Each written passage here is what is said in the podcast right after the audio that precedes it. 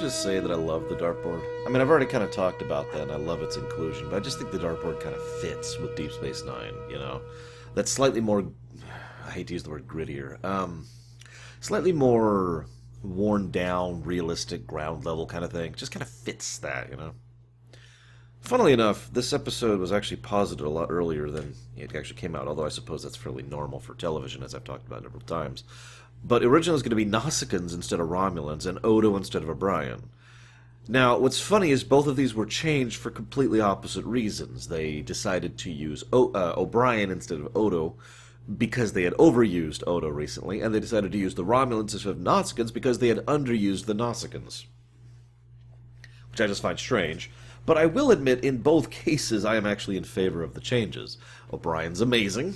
The actor who plays O'Brien is amazing, and he's got a wonderful relatability to him. I mean, who better to have jumping through time than someone who, in his own words, hates temporal mechanics, but is also smart and adaptable enough to be able to uh, deal with the situation on the fly like he does.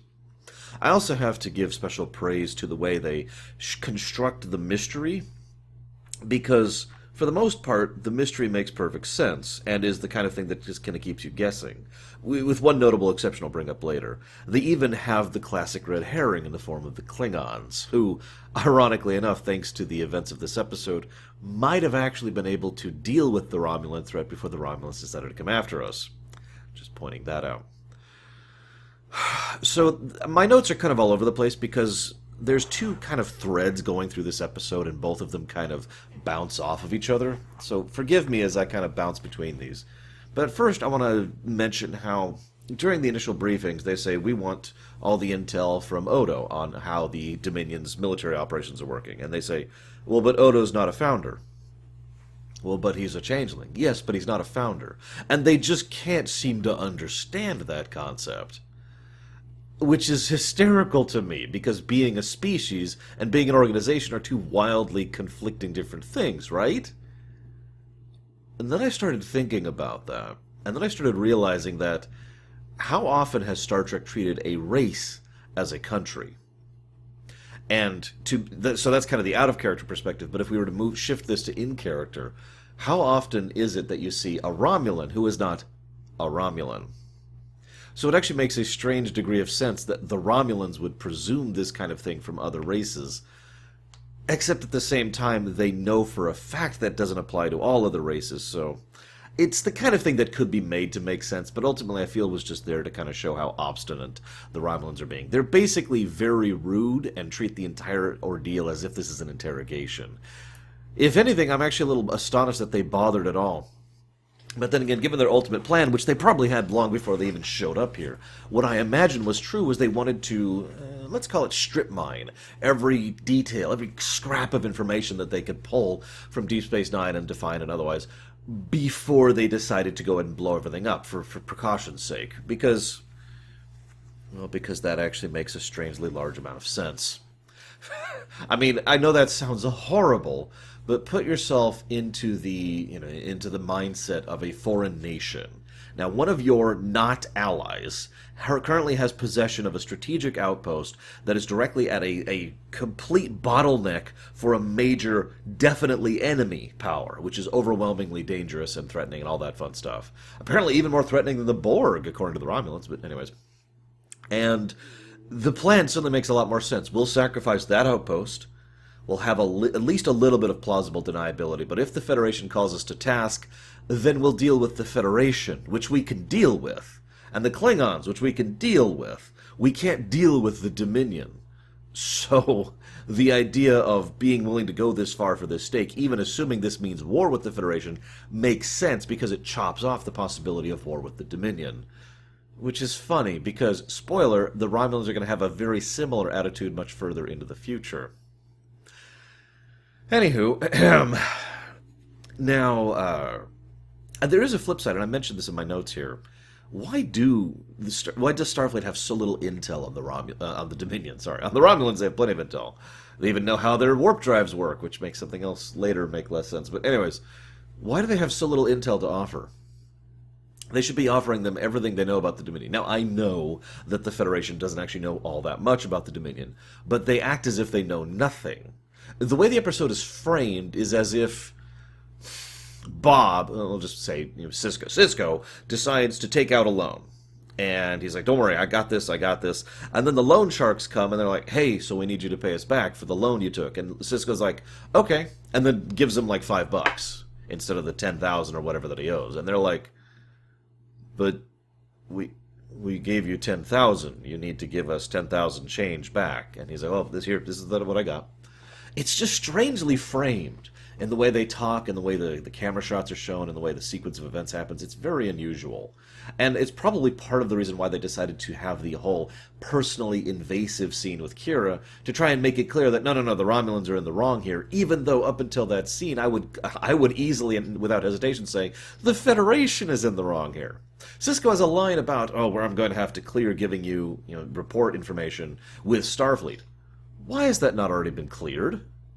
I know, I know, the Federation loves their bureaucracy, but given that that is part of their arrangement with the Romulans, and an arrangement that both the Romulans, well, okay, that the Federation values greatly, why hasn't this been pre-cleared?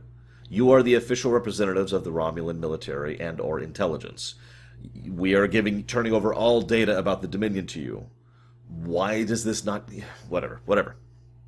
So, uh, I do have to mention though, one little quick thing about the invasive Kira scene. Kira gets really upset in that scene, which I find funny.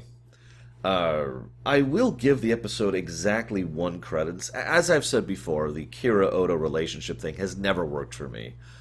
But there's one scene where both Kira and Odo get basically mutually upset about the accusation of there being a thing between the two of them.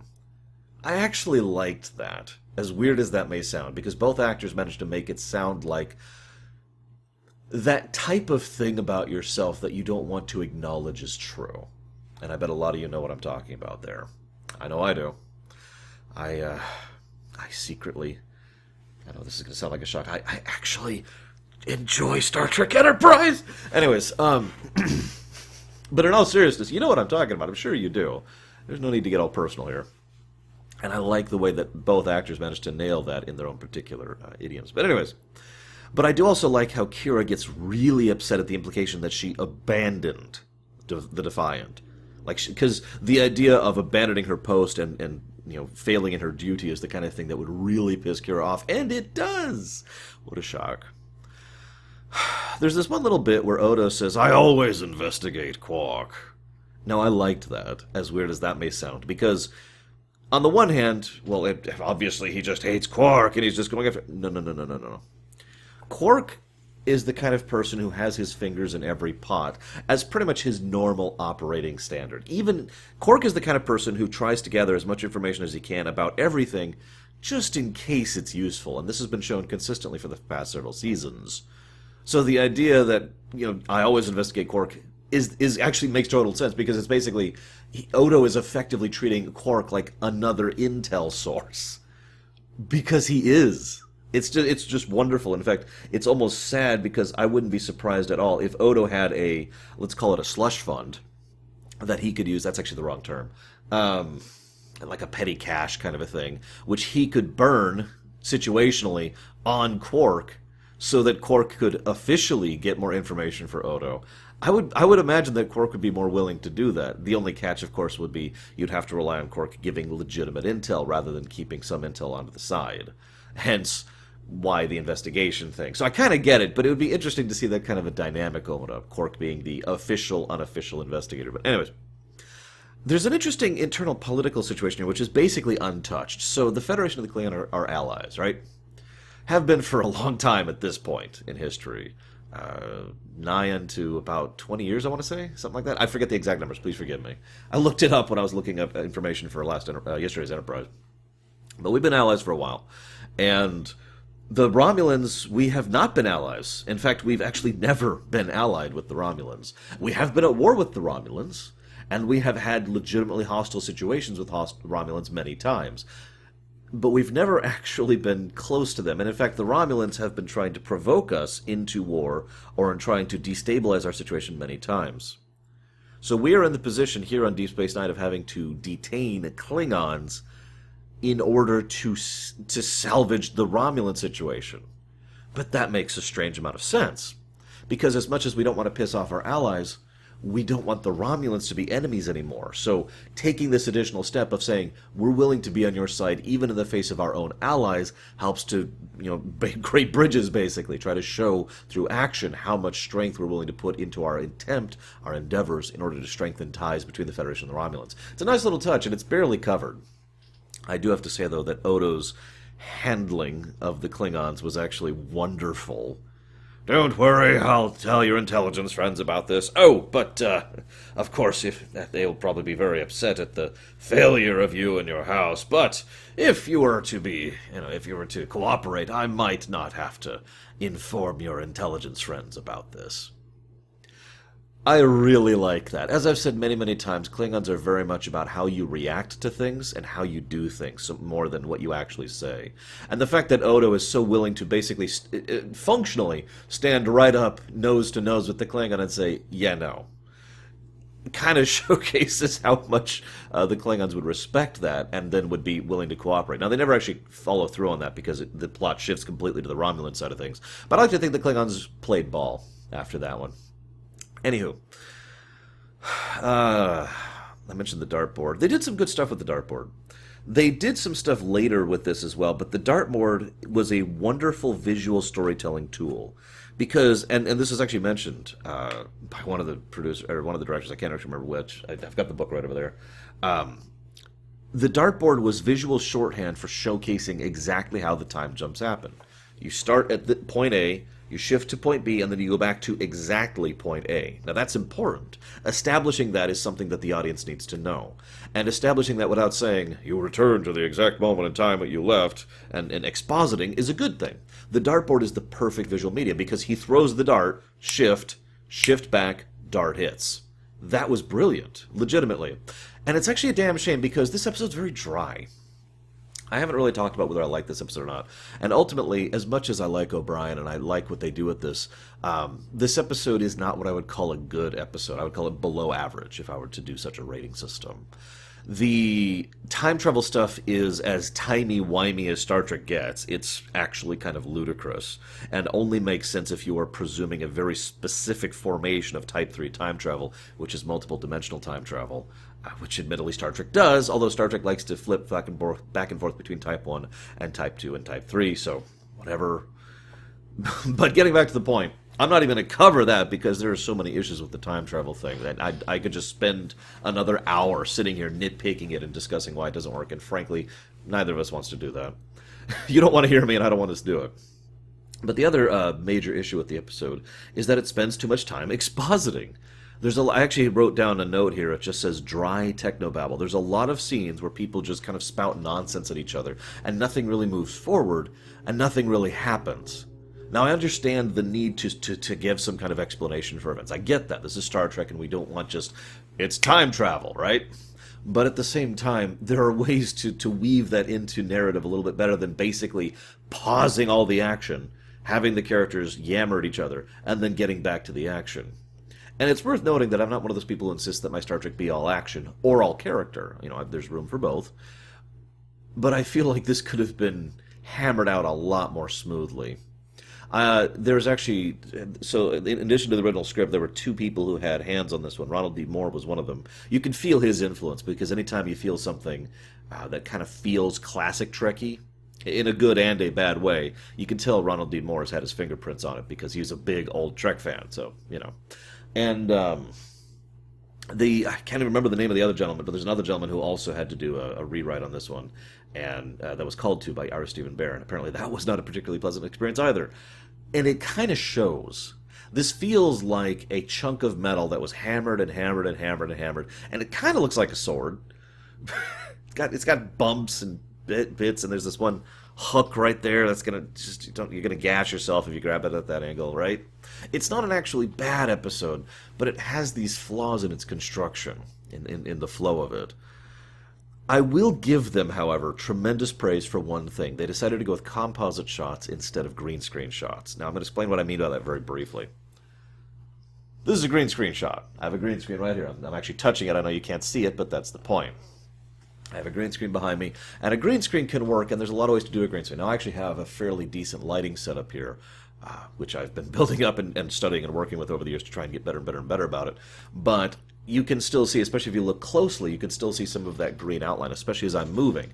The faster I move, there you can see it right there. The faster I move, the more obvious the green blur is behind the motion, right? So there are issues with using a green screen. Now, professional studios have access to slightly better tech to smooth out problems like that, but there's always going to be that green screen approach to it, and even more modern stuff doesn't always get across the feeling of it being there rather than it being a green screen. There's a lot of tricks and techniques with that that I'm not going to cover right now to try and make this work. Long story short, there are a lot of issues with a green screen, and usually you only want to use that if it's something you basically can't com- complete otherwise. Now, a composite shot you can only do under certain circumstances, but you can if you do it it's it's going to work a lot better in general. In fact i only noticed one flaw of the composites. It was when uh, future o'brien was talking to dying o'brien and future o'brien's head was literally looking in the wrong direction. He was looking like over here.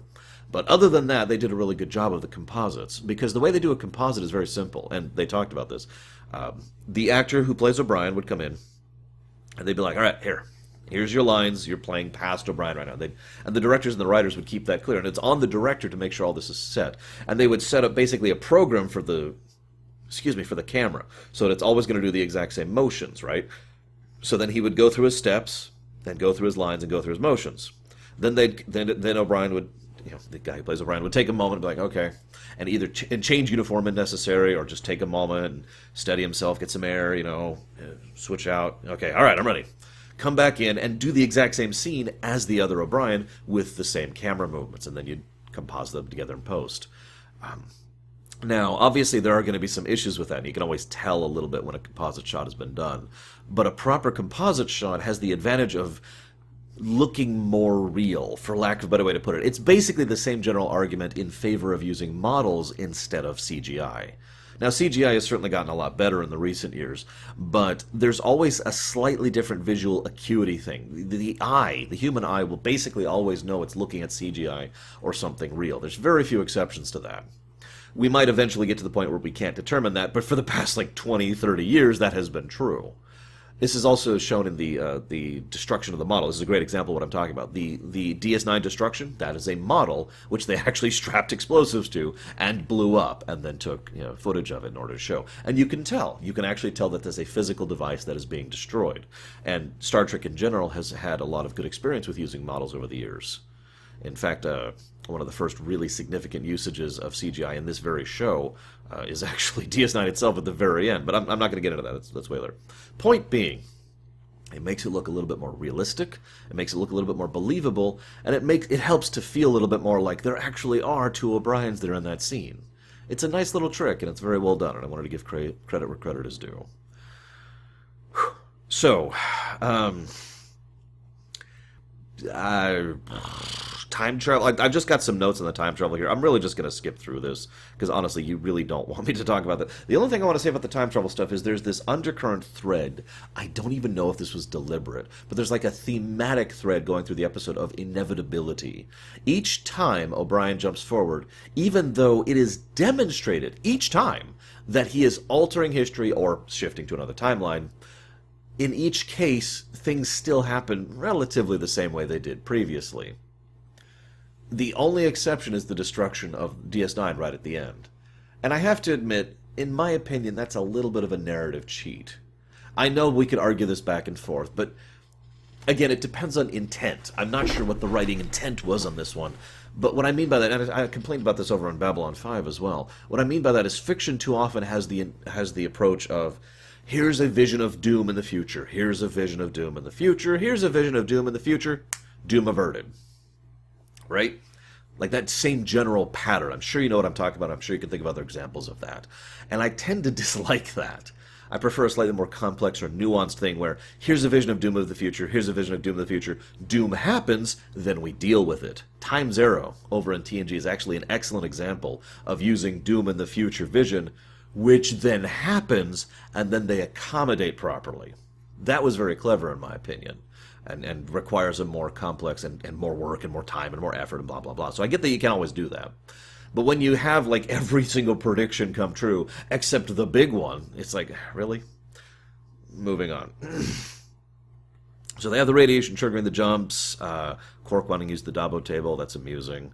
I like how O'Brien takes all this in stride, by the way. Of course he does. He's a Starfleet veteran at this point in time. I mean, he, as of this point in, in history, O'Brien has been in Starfleet for longer than I've been doing this show. I mean, he's he's got some chops. He, he's, he's seen this stuff before. It's cool. You got to expect the weird. I understand. Even uh, Janeway said that to uh, Harry. I want to say.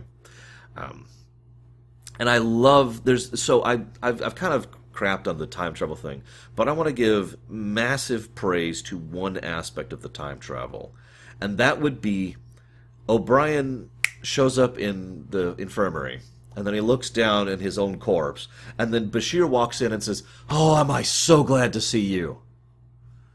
That was awesome. That was a well constructed scene that made sense. It was built up to.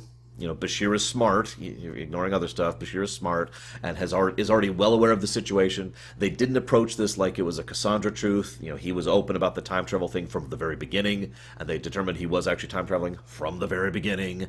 And Bashir, of course, seeing him was like, "Oh, like you just feel that palpable relief. You're going to live. Oh, thank God my friend is going to live. And then it kind of gets a little awkward, which is great because good friends tend to be awkward. I, have said it before and I've said it again. The friendship between these two is amazing and I love it. Anyways, um, so then Odo handles the Klingons. Uh, I do like Odo's investigation of the the Klingon transporter slash replicator situation. I know that sounds like a strange thing to comment on, but not only does it show Odo's investigative chops, but it also kind of helps to show how he likes to show his work. Basically, the pride he takes in his own job. And I just thought that was a nice little character moment. I just wanted to comment on it really quick. So then they find out there's a singularity orbiting the station. Now, funnily enough, it has always bothered me that they never really were like, there's Romulans on the station and there's a singularity orbiting the station. I mean, that, that just sounds like a two and two situation to me. Remember, at this point in time, we already know that the Romulans use quantum singularities as warp cores. And in fact, O'Brien knew that like that. So at least one person in character on the station already knew about the nature of Romulan warp cores. So why did no one put two and two together earlier? It's it's a little bit frustrating. But I mentioned it's funny because that's always bothered me. And when I was doing research for this particular episode, it turns out that it bothered some of the people who worked on it too. Go figure. Anyways. Oh, also, really quick, there's a scene where Bashir uses a Romulan warbird nacelle to, to work on O'Brien. Now, I say it that way. It's a prop. I understand, you know, guerrilla science, you know, having to make do with what they have is basically what Star Trek has always had to do. But it's funny to me because it was such an obvious and automatic thing for me because I had a D'Deridex model back in the day. I don't anymore, unfortunately. It was destroyed in one of the moves, which I'm still upset about. And I want to replace it someday when I have, you know, space to put things that are purely cosmetic. But but speaking as a kid who had a D'Deridex Warbird model and who loved that model, I guess I was a like 20s at this point, but you get my point. I'm, i was still a kid in my 20s. I think most of us were. Um, I recognized it immediately. It was just, that's a Warbird nacelle. it was so obvious. They even do a close up of it just to make sure. I, I wonder if they had that close up shot just as like a, a wink to the camera, like, yeah, here you go. Um, so then the Warbird attacks. Now, my first note about the Warbird attacking was really? I kind of already talked about this, but I'd only mention that because they're playing a very dangerous game here. They're also presuming something that may or may not. So let me put it to you in a slightly different way. The Dominion is a threat. I think we can all agree with that. And the Romulans are, are presented as if they presume this threat to be a significant enough threat to risk war with the, the Klingons and the Federation. Okay, I'm with all this so far. So, question. Based on all of this, why are they willing to shut down the wormhole? Now, I know what you're thinking. Well, because because there's a dog barking, eh, because the Dominion is way over there. But the problem is, this is such a short term solution. The wormhole is the ultimate choke point. If the Dominion want to have military intervention in your area now, they have to go through the wormhole wouldn't it not be more strategically viable to try and use the wormhole in order to as as a basically as a weapon as geographic terrain and using their advantages against the dominion? Because if the dominion want to do anything with them they have doing it with them now they have to go through the wormhole. By destroying the wormhole that advantage goes away which means for the next 70 or so years we're cool and then that dominion fleet's going to show up. And you know it is the dominion is more than patient enough to do something like that. I bring that up because at first I was using, saying this as a criticism, but then I realized that's extremely Romulan, isn't it? Uh, as I have talked about uh, in the past, and as I will talk about when we start discussing more about the Romulans in TNG, uh, they are heavily internally political to the point of basically being a late Romul uh, late Romulan, wow, late Roman Republic kind of a problem, right? For those of you who, I'm, I'm describing this so terribly, so let me try this again. They're crap. they make decisions based on the wills of individuals, not on the the will of the state, which is funny because they do have a bit of a Gestapo thing going on, or Gestapo if you prefer. But despite all that, it would make perfect sense to me that the senators, who are basically in charge of the Romulan uh, Empire, Romulan Star Empire, are the kind of people who'd be like, "Yeah, we should shut this down. It'll it'll ensure prosperity in our time. Our kids will be screwed, but screw them." Now, they might not literally say that, but I could actually see that kind of argument being postulated. Indeed, I could also see the kind of argument along the lines of, well, you know, that'll be tomorrow's problem. We will have developed new weapons and technology by the time the Dominion shows up. We'll be ready for them. Ignoring the fact that if the Dominion were, were patient enough and interested enough in coming after them, would be able to come after them from basically any direction, in any way, in any number of forces. So, again, the terrain advantage being gone completely all the all you're facing now is the Dominion at whatever strength they decided to send. And again, how much they cared would determine that strength. I imagine it would be quite a bit. Anywho, uh, I guess that's actually it. Although I do want to mention one last thing very quickly. So the O'Brien swap. I'm, I, I decided I don't want to really discuss that for the same reason I don't, I don't want to discuss the time travel because it's very clear based on why they're showing this that this is a form of Type 3 time travel. There's, this is a different O'Brien, a different timelines O'Brien. He doesn't have the radiation damage, even though he should. You know, he doesn't. none of that is there. He's, he's like, okay, yep, right. He goes back. So it is, in basically every way, a different O'Brien that we see. And our O'Brien dies. which is kind of messed up when you think about it. But is also very O'Brien. I have absolutely no doubt that our O'Brien, hell, any O'Brien actually, would be more than willing to lay down his life in, in, in sake of a cause that he thought was interesting or worthwhile or whatever. And of course, then his willingness to the other his willingness to go back and basically abandon his life in exchange for this one would also make sense. However, it's probably worth noting that I don't think either O'Brien has enough of a grasp of temporal mechanics to understand the significance or severity of the sacrifice that both of them are making, but I still think they would both make it if they knew, willingly and knowingly. Oh, one more thing, Quark. Dabo. I'll see you next time, guys.